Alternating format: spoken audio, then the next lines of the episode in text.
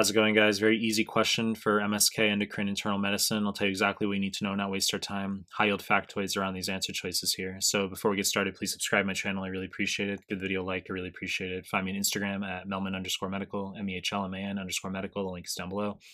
Find me on Telegram. Recently created a Telegram group and channel. Links are down below. Now let's start the clip. 59 year old man, six month history of worsening pain and stiffness of his buttocks and thighs. He's lost eight pounds during this time.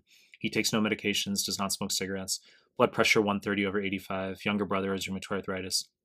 Physical examination shows 5 out of 5 strength in the upper and lower extremities.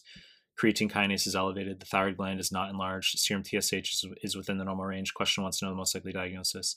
Let's just walk through the answer choices. Choice A, fibromyalgia, wrong answer. This is a psych condition, and I made my last YouTube clip on it. They will tell you that a woman, 20s to 50s generally, she's got quote unquote stress, and she has multiple tender points over her muscles. Okay. They may or may not give you important negatives like ESR is not elevated. There's no history of autoimmune disease in the family. Uh, you treat fibromyalgia with SSRIs. Okay. Antidepressant therapy is how the NBME will write it.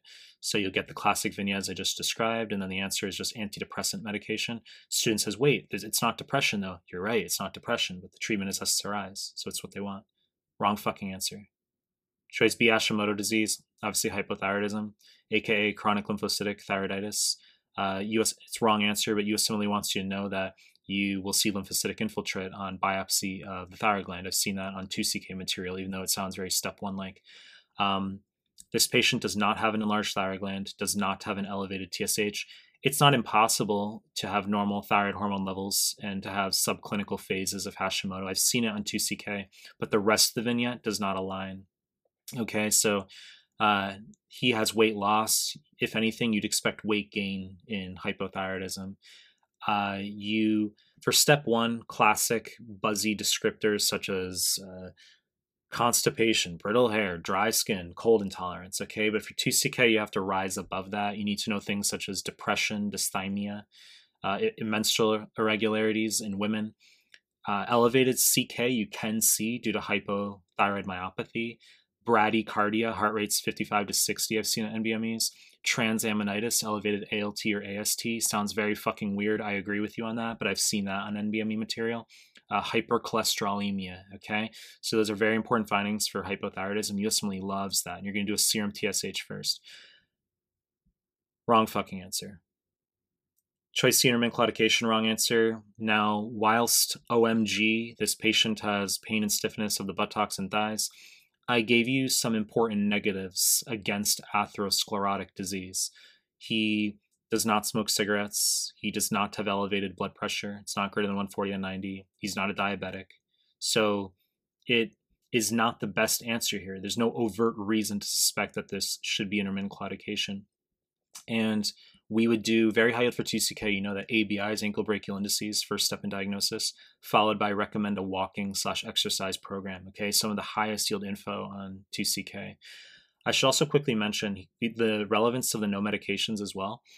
Um, statins can cause myopathy. Okay, if I said he's on a statin, it's like, oh wow, could it be statin induced myopathy? Right?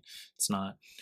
Now, this comes down to is it polymyalgia rheumatica or, or? That's my computer. Let me close my fucking WhatsApp that I've opened on my computer. Like, what am I going to do? Restart the whole fucking clip right now? So, is this polymyalgia rheumatica or polymyositis? Now, I'll tell you how to differentiate. The answer here is polymyositis. If, okay, so in polymyositis, you will have either elevated CK and or weakness on physical exam. In PMR, you don't have either of those. Okay. So right away here, CK is elevated. You know it's not PMR. Okay. Really easy way to eliminate. Now, where it gets tricky is if the patient reports weakness. They say like six month history of pain of the shoulders and thighs and with weakness, but the physical exam shows no weakness. Okay. Then that's not polymyositis. Okay. Polymyositis must be weakness on physical exam and or elevation in creatine kinase. That's how you differentiate in USMLE. All right, you treat both with steroids.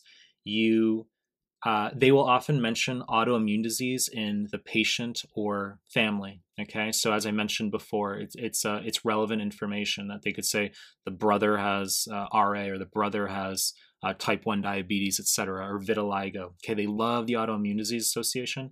Anti Jo1 antibodies for polymyositis, followed by electromyography and nerve conduction studies. Okay, I've seen that on NBME material, and biopsy ultimately showing a T cell infiltration. Uh, polymyalgia rheumatica, uh, you can get temporal arteritis. It's not mandatory that shows up in vignettes, okay, but um, the temporal headache, you're going to give steroids before biopsying to decrease risk of blindness. I should mention dermatomyositis is just polymyositis plus skin findings. Okay, Gottron papules, violaceous papules on the knuckles, mechanics hands, rough surfaced hands.